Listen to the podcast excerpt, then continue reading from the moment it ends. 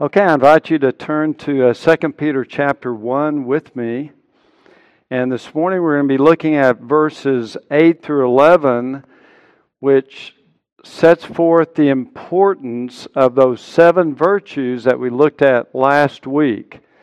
So we're going to uh, actually start reading in verse 5 to review those seven virtues, and then verses 8 through 11, Peter gives us four reasons why we should be cultivating these virtues.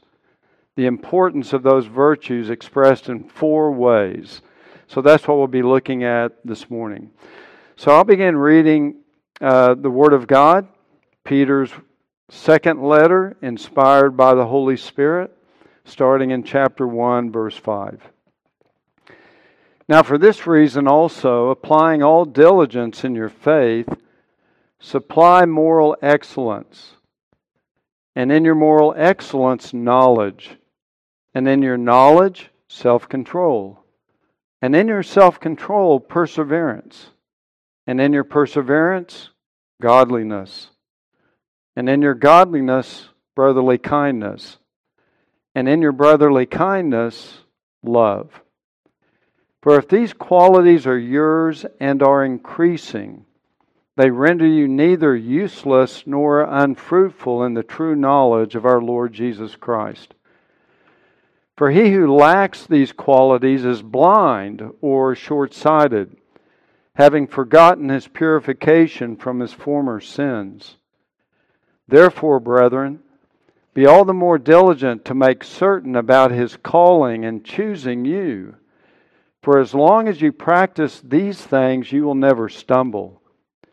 For in this way, the entrance into the eternal kingdom of our Lord and Savior Jesus Christ will be abundantly supplied to you. May God bless the reading of His Word. So last week we looked at those seven virtues that were uh, presented in verses 5 through 7. Thank you, brother.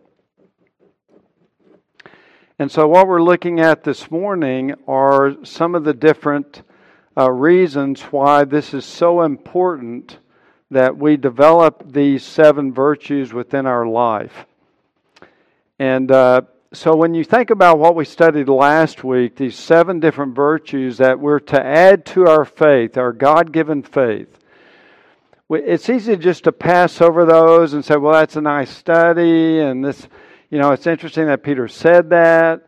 But Peter is now doubling down to remind us why it's important that we pursue these seven virtues that he's listed in verses 5 through 7.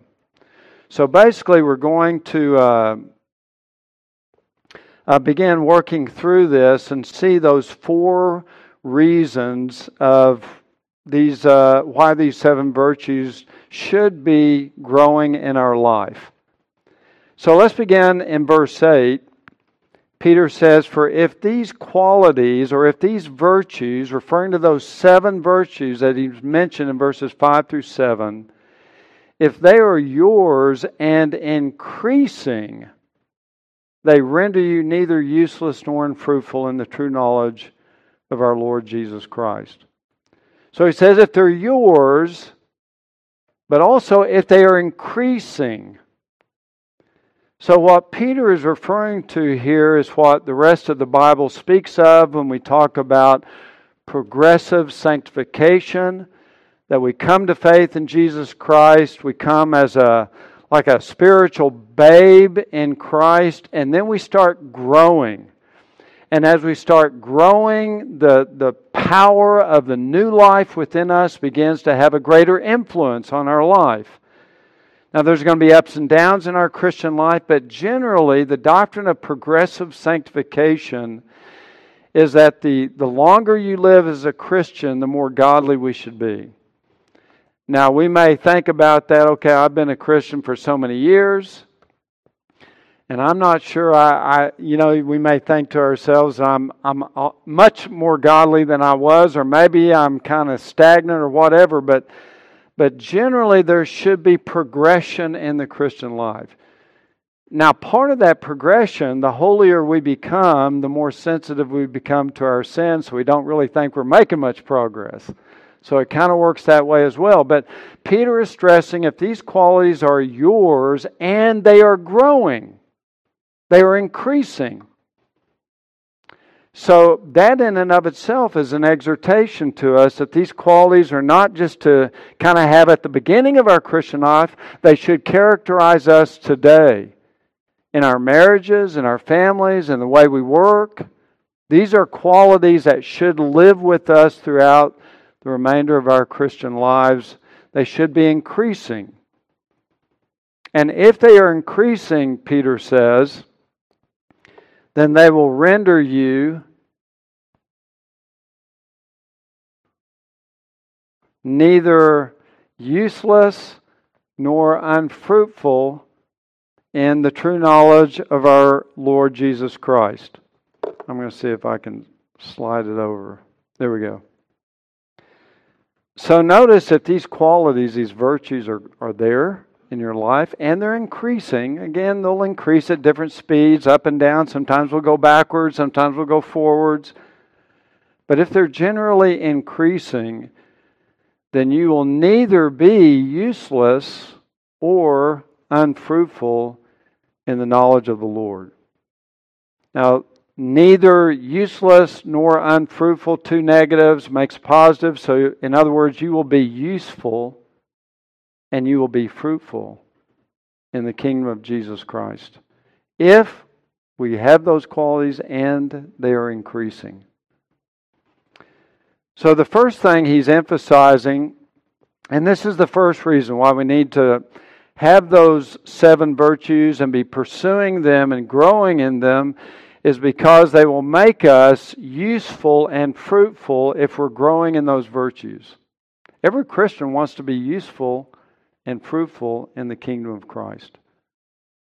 Now, this is going to be in contrast to the false teachers in chapter 2 who are not useful and they are not fruitful because they are teaching heresies, and their lives are immersed in sinful behavior. So, this is kind of by way of setting up a contrast with the false teachers. When he says here in verse 8 that you will not be useless, this uh, particular word that Peter uses is the word found in the Lord's parable of the landowner that goes out and hires people to work in his vineyard. And he goes out early in the morning, he hires people, he comes back in the middle of the morning, and there's people just standing around. They're idle. That's this word. If you're growing in these qualities, your Christian life will not be an idle life where you're just standing around not doing anything for the Lord. You'll be useful, you'll be active in the kingdom if these virtues are growing. It's interesting that. Uh, James and, and Paul echo the importance of this. I'm not sure how that there we go.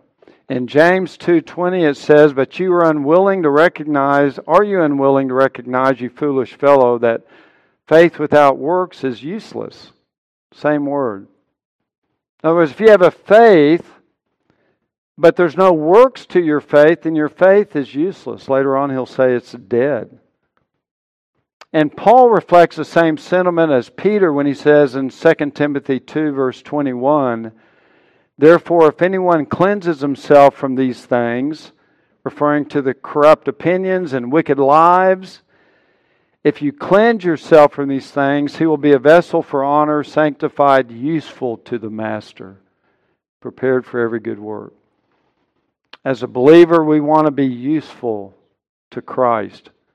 We, want, we don't want to be idle. We don't want to be on the sidelines, on the bench, if you will, unproductive, uninvolved. No, we want to be useful to Jesus Christ. And what Peter is saying, the importance of these seven virtues, if you pursue them, if they're important to you, if you're growing in them, then you're going to be useful. You're going to be useful to the Master. He adds to that the other word that you'll also be fruitful. You'll be useful, but you'll also be fruitful. Because if we're growing in these seven virtues, the moral excellence, the knowledge, the self control, the perseverance, the godliness, the brotherly kindness, love. If we're growing in those things, then not only will we, we be useful, we'll be fruitful for the Lord. In other words, it will prevent us from being like this guy, the one that Jesus spoke of in the parable of the four soils, and the one on whom the seed was sown among the thorns. And this is a man who hears the word, and the worry of the world and the deceitfulness of wealth choke the word, and it becomes unfruitful. We don't want to be like that. But we've got to pursue, by the help of the Spirit of God, these virtues so that we can be fruitful for the Lord. We want to be more like this guy, the one on whom the seed was sown on the good soil. This is a man who hears the word and understands it, who indeed bears fruit and brings forth some a hundredfold, some sixty, some thirty. But they're fruitful. Even if it's 10%, that's fruitfulness. We want to be fruitful and participate actively in the kingdom of our Lord. Now, this, uh, this being useful and fruitful is in the true knowledge of the Lord Jesus Christ. So, as we increase in those seven virtues, then we grow in the knowledge of the Lord Jesus Christ. It's not just academic, it's being lived out in our life. Our lives are being transformed. So, the first reason why those seven virtues are important is it will make us useful and fruitful in the things of God. And that's what we want. The second reason why those seven virtues are so important is found in verse 9. And Peter says, For he who lacks these qualities is blind or short sighted, having forgotten his purification from his former sins. So if you're growing in these virtues, if your life is, is making progress in sanctification, then you will not be blind or short sighted in your spiritual life. Now, the word blind could maybe think, well, maybe they're not even believers. If they're not growing, if they're not increasing in these qualities, then maybe they're not even saved, and that's possible. But I, and that certainly can happen. But Peter, I think, is speaking to believers. He's speaking to the church. He's assuming that they know the Lord. And he's saying, but if, if you lack these qualities, if you're seeing more sin in your life, if you're just showing more flesh than, than growing in these qualities, these seven virtues, then your spiritual life is going to be like you're blind. You don't see what you ought to see. And the next word, short sighted or nearsighted, really, I think, helps to qualify the type of blindness that he's, he's referring to. I think really the type of blindness that he says is a nearsighted blindness. In other words, you can see things up close at hand, but things off at a distance are all blurry to you. I mean, how many of us are nearsighted here and wear glasses to, to correct it? Spiritually, you can get in that condition as well, where you can see everything right around you, the circumstances right around you, and that's what we focus on. But the things at a distance, the future things, the glory things that's often to the distant, we don't see that. It doesn't impact us. We become blind to it. I think that's kind of what Peter is saying here. And primarily, what we don't see, what we don't think about and meditate, is what he says in the rest of the verse. We have forgotten the purification from our former sins. In other words, our focus is so earthbound, it's so on the materialism around our life, it's so focused upon the here and now, the temporal, that I've totally forgotten who I am in Christ, that my sins are forgiven. I've forgotten my relationship with Jesus Christ. I've, I've forgotten the joy that I should have in my salvation, knowing that all of my sins have been taken away and I will spend eternity in heaven with Jesus Christ. I've forgotten that. Because my mind and my thought life is so dragged down by just all the problems, the troubles, the trials, the stresses and it just gives me that nearsightedness. All I can see, all that I can focus on is all this stuff right happening now. And this glory of the future, it's all fuzzed out.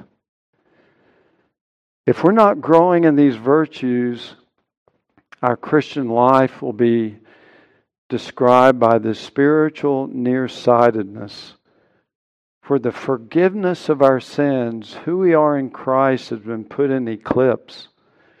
It's been blocked out, it's been stuffed away in a closet somewhere, and we don't have the joy of our salvation. David fell into sin, remember, in the Old Testament. And he was not manifesting these godly virtues in that time of his life either. And he totally forgot the purification of his former sins. So in Psalm 51, when he repented, one of his requests was, Lord, restore to me the joy of your salvation. Because he had forgotten that. That's what sin does. We're not pursuing those virtues, but we have more vices in our life. It will obscure our vision of our salvation and who we are in Christ. We forget we're too influenced by the world. So, what Peter is saying, this is the second reason. If you're growing in these virtues, if you're increasing in them, you won't be like this. So, that's the second reason why we should be growing. Because we don't want to be characterized by those who are blind and short sighted and have forgotten the purification from our sins. So, that's reason number two. The third reason that he gives is found in verse 10, which says, Therefore, brethren, be all the more diligent to make certain about his calling and choosing you, for as long as you practice these things, you will never stumble.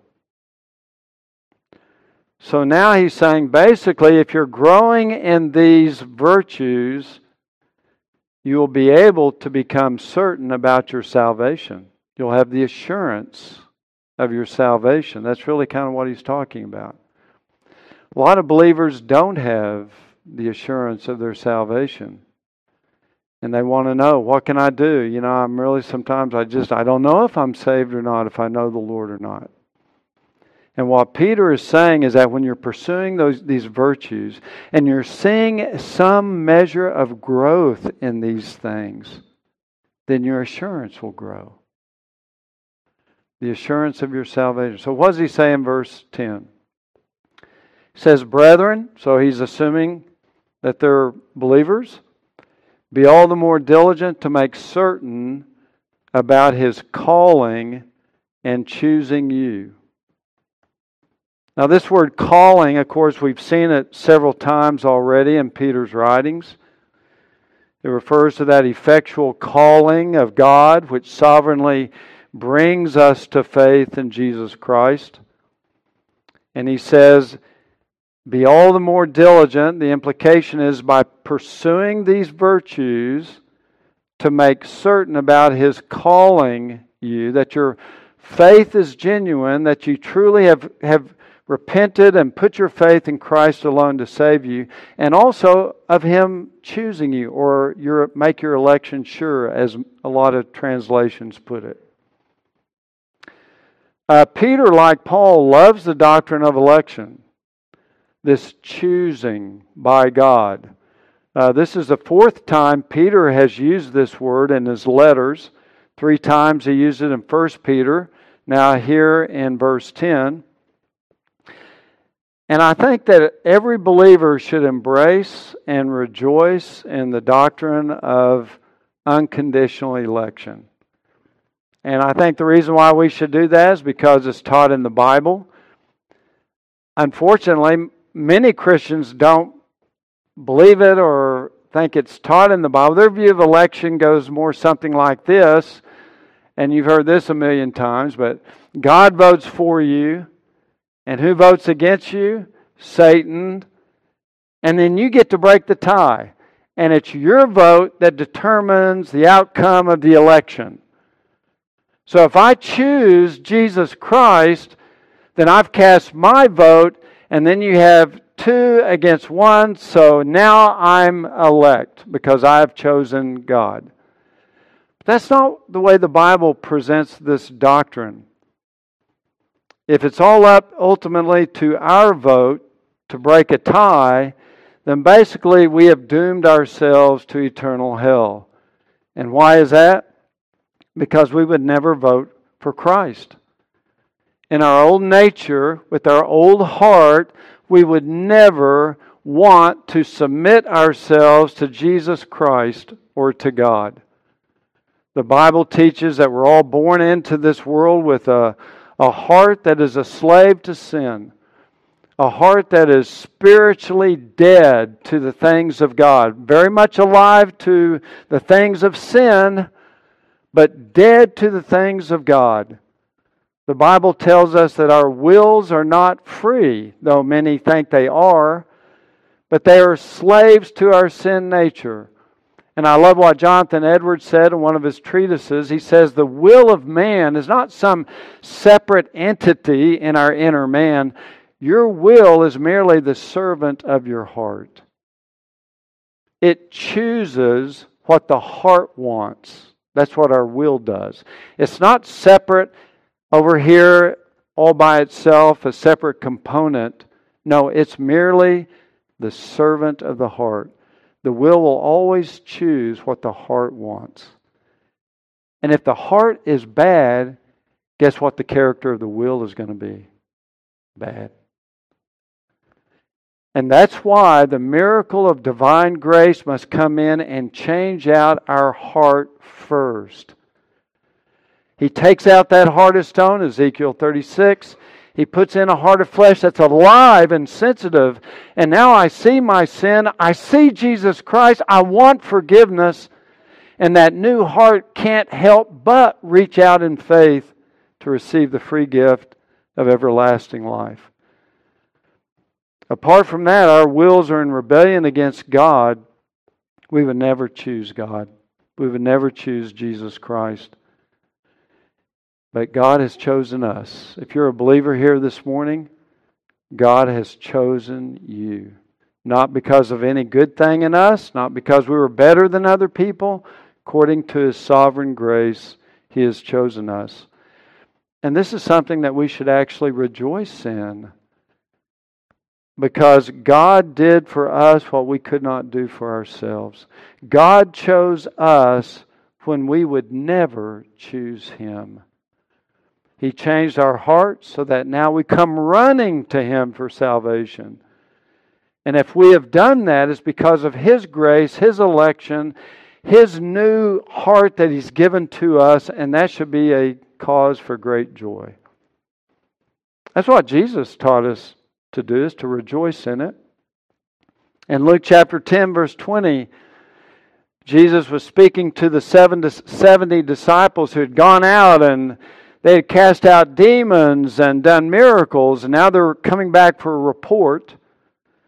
And Jesus says to them, Nevertheless, do not rejoice in this, that the spirits are subject to you, but rejoice that your names are recorded in heaven. That God has recorded your names in heaven. And that's a reference to the doctrine of election. Now you may ask, well, when when were our names recorded in heaven? Is it right when we come to faith in Jesus Christ, then God writes our names in heaven? No. John makes it clear when in Revelation chapter 13, all of those who follow the beast show that their names were not written in the Lamb's book of life, and when? From before the foundation of the world. In Revelation 13:8, all who dwell on the earth will worship him, referring to the beast. These are unbelievers. They're following the lies of the beast.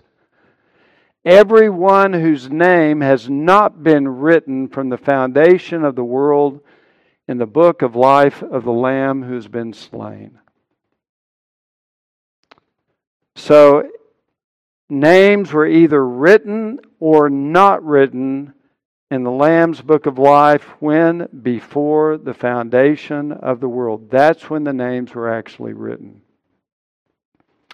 That's why Paul, Paul also says in Ephesians 1 4, when he says that God chose us in him when? Right when he sees you believing in him, then God chooses you? No. He chose us before the foundation of the world. That's when God chose us. That's when He wrote our names in the Lamb's Book of Life. Was before the foundation of the world. That's when we were of His elect. He elected us to eternal life at that point. And that really is something that Jesus says rejoice that your names have been written in heaven. Rejoice. This is a great doctrine and it's a doctrine that ought to give God's people much joy. Well, again, back to reason number three. What Peter is saying, the reason why we should be pursuing these virtues, because that's one of the keys to growing in the assurance of your salvation. If you're not sure that you truly know the Lord, that you're truly a believer, that you're one of God's sheep, one of Christ's sheep. If you aren't sure about that, then Peter says, pursue and increase in these virtues, and you can make certain his calling and choosing you, that you're numbered among his elect. You do it by seeing the evidence of a changed life. That's the key that the more we grow in godliness, the more evidence there is that grace is in me. And that gives me the confidence, the assurance that I truly am born again and belong to Jesus Christ. So that's why these seven virtues are important. Because if you lack those seven virtues, if they're not in your life, then you should not have the assurance of your salvation. But Peter says, grow in them and as you grow in them and increase in them, you can make certain about His calling and choosing you. You can know that you're of God's elect because you see evidence of His grace not only in giving you repentance and faith to believe in Him, but you know your faith and repentance are genuine because you see the evidence. You see some measure of fruitfulness, of growth in your life. And that's one of the keys to obtaining assurance. Jonathan Edwards, in his book on religious affections, said, It is not God's design that men should obtain assurance in any other way than by mortifying corruption that is putting sin to death and increasing in grace and obtaining the lively exercises of it, not to be obtained so much by self examination, but by action. So, Jonathan Edwards certainly learned this from Paul and Peter that if you want assurance of salvation, then grow in godliness and you'll have it. If you're not sure about your salvation, then you need to grow more in godliness. And the Spirit of God will bear testimony with your spirit that you're one of His children. This is something that we find in many places in the Bible the importance of evidence to undergird our assurance of salvation. For example, John in 1 John 3:14, we know that we have passed out of death into life because we love the brethren. How do you know you're spiritually alive? John says, "Well, let's let's look at your life. Do you love the brethren? If you love the brethren, that's evidence that you're spiritually alive. You've been born again." James says, "Faith, no works, it's dead." You say you have faith, but there's no evidence in your life, your faith is dead. He also says, I will show you my faith by my works. This is not work salvation. This is a salvation that produces works. That's what he's emphasizing. Then back to verse 10 again. Peter kind of wraps this up by saying, For as long as you practice these things, you will never stumble. And by stumbling here, I think he's referring to falling into apostasy, falling away like these false teachers are going to do in chapter 2. They're going to stumble. But if you're diligently pursuing these seven virtues in your life, you'll make certain about His calling and choosing you. And as long as you're practicing these virtues, you'll never stumble. Yeah, we're going to have ups and downs. We're going to fall into sin. We'll, we'll have issues, but the Spirit of God will grant us repentance and will help us to continue to persevere. So, the assurance of our salvation is one of the reasons that Peter says, pursue, increase in these virtues, because that will make your the assurance of your salvation more certain and sure in your life. You can know that you're of God's elect. Spurgeon was so confident of his salvation that he's quoted as saying that he could grab onto a corn stalk and swing out over the fires of hell and look the devil in the face and say, Blessed assurance, Jesus is mine.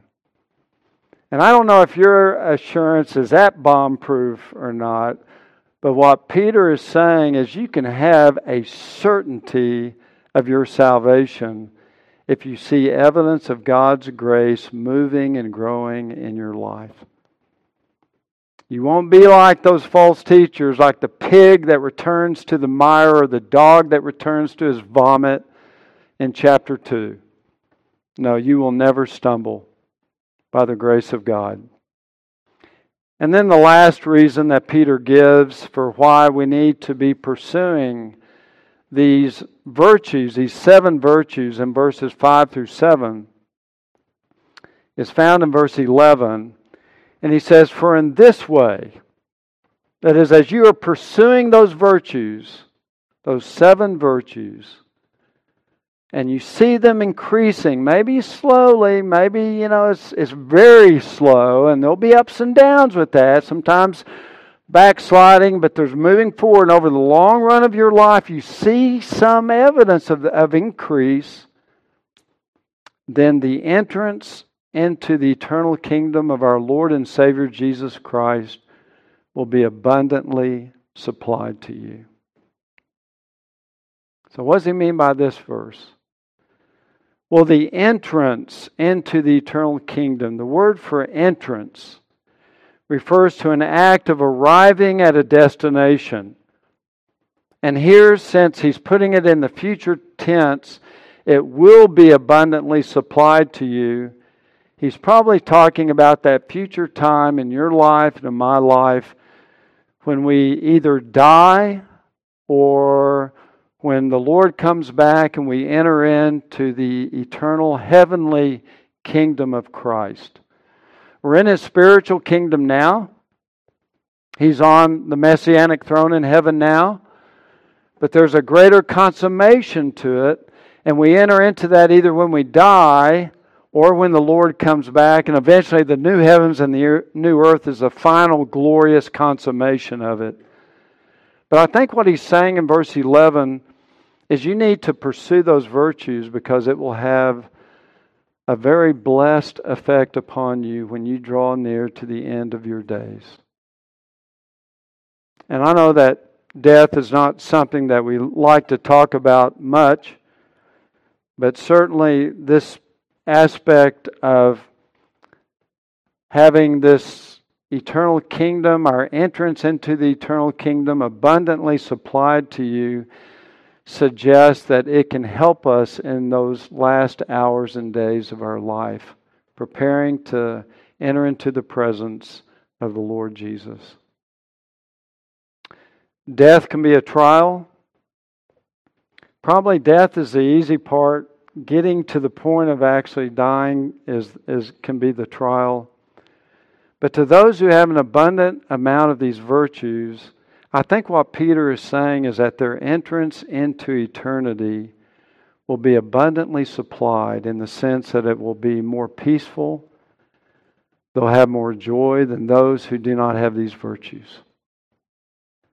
Those who don't have these virtues will struggle with more fears and doubts and bitter regrets than those who have been walking with the Lord and they're seeing these virtues grow in their life. And when it comes to the end of our life, yeah, we'll all regret that we weren't more active or more godly or more holy in our life, but not as much as those who don't have these virtues.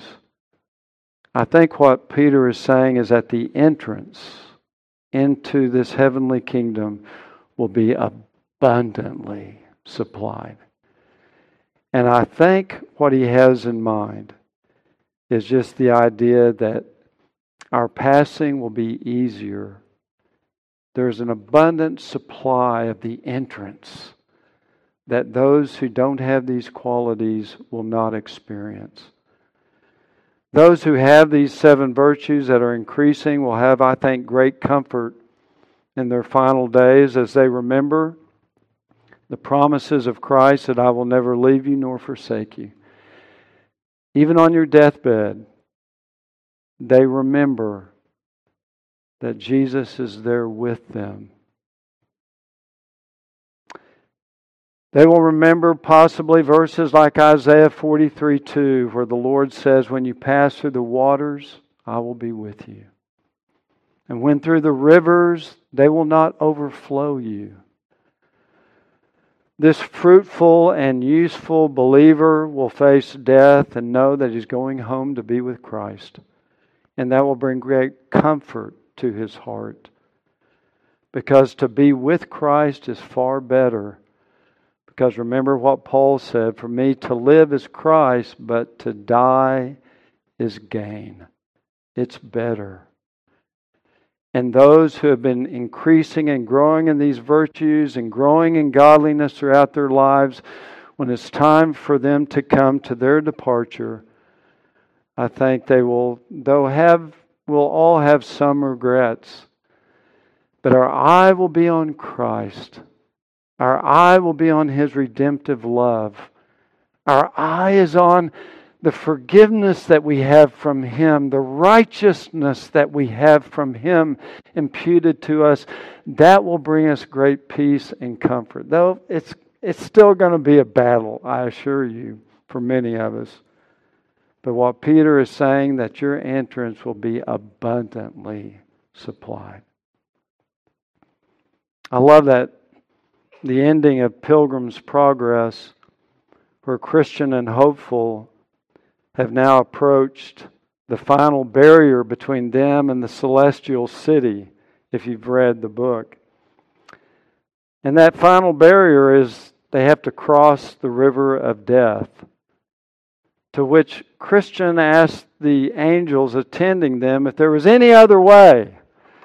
Is there any other way we can get to the celestial city without having to cross through this river of death? And those with him said, No. There's no other way. Of course, if Christ came back, that would be the only other way. But then Christian asked the angels, he said, Well, when we get out into the river, is the water all the same depth, hoping that it would be a shallow all the way across? And the angel said to him, No, it's not all the same depth. He said, You will find it deeper or shallower according to your faith in the King of this place. So, hopeful and Christian enter into the river. But it wasn't long before Christian, who's like all of us many times, was overcome with a measure of fear and doubts due to the weakness of his faith, for he felt himself sinking in deep water and the waves actually going over his head. And he was tortured in his thoughts that he would never see the land flowing with milk and honey. But hopeful, who had a stronger faith, said to his companion, Be of good cheer, my brother. I feel the bottom and it's good. So he had a stronger faith, and the, and the, the river was shallower for him, but it was deeper for Christian because of his struggles. But Christian continued to despair until Hopeful said to him, Be of good cheer. Jesus Christ makes thee whole. And right before Hopeful said those words, Hopeful had tried his best to help Christian keep his head above the water, and sometimes Christian did sink under the water, and Hopeful would bring him back up and, and help keep his mouth and nose above the water. But when Hopeful said to Christian, I see the gate and men standing by it to receive us, and right when he said those words, and he reminded Christian that he should be of good cheer because Jesus Christ maketh thee whole, that that is when Christian remembered the forgiveness of his sins which he had forgotten. And God's promises filled his mind of Isaiah 43, verse 2, that when you pass through the waters, I am with you. And when you go through the rivers, they shall not overflow you. And Christian, remember those promises. And they both took courage and arrived at the other side. The eternal kingdom was abundantly supplied to hopeful. Less so to Christian, but they, both made it by the grace of God. And I think that's what Peter is saying, why it's so important to pursue and cultivate these godly values and virtues in our life. Because they will pay dividends at the end. When we are wrestling with all the natural fears of departing from this life and entering into the next, and that godliness, that knowledge of Jesus Christ that we have lived out not just known, but we've lived it and experienced it, will bring comfort and peace to our hearts in those dying hours. Well, I don't know about you, but I want to be like hopeful. Who, like Paul, could say, I have fought the good fight, I have finished the course, I have kept the faith, and in the future there is laid up for me the crown of righteousness I want to have that kind of confidence. Or I want to be confident of hearing those words from our Lord Jesus Well done, good and faithful servant. Enter into the joy of your master. Do you want your entrance into the eternal kingdom to be like that as well? Do you want your departure into glory to be abundantly supplied to you by the grace of God? Then pursue godliness with diligence. Chase after those virtues. Discipline yourself for the purpose of godliness. Clothe your life with those virtues. And if we do, then by the grace of God, we will be useful and fruitful to the Master. We will not be spiritually nearsighted we will gain the assurance of our salvation, and our entrance into heaven will be supplied abundantly. Well, may God incline our hearts to pursue these things daily, to be repenting daily as we fall short daily, but to be seeking the, the help of God, the grace of God, which can enable us to make increase in these godly virtues. And then we can reap the benefit of what Peter says as to why they're so important. Well, may the Lord help us all. Let's close in prayer. Our Father God, we do thank you, Lord, for just the teachings of the Apostle Peter and just the way he's laid out these four reasons why growing in godliness is such an, an important thing for us to pursue. But Lord, as Peter has talked about making our calling and election sure, Lord, if there's again anyone here this morning that is not sure whether they are saved or not, Lord, let them begin by focusing on their need to look to Christ, to confess their sins to Him, to call upon His name to save them, to believe that His promises of forgiveness are true, that God doesn't lie. And may they come to know the Lord Jesus Christ if they've never placed their faith and trust in Him. For those of us who know the Lord, Father, if we honestly look at our lives, none of us are where we want to be spiritually.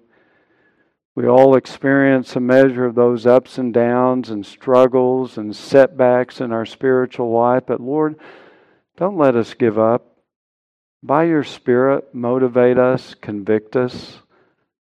Help us to pursue these qualities that our homes might be transformed, that our lives might show more that beautiful, godly character of Jesus Christ. So, Lord, just help us in these areas. Give us the evidence of a changed life, not perfection, but we see a direction in our life that convinces us that we belong to you. So, Lord, just help grow these virtues in our life. Help us to bear that fruit, that you might be uplifted and exalted in all that we do. For we ask it in Jesus' name. Amen.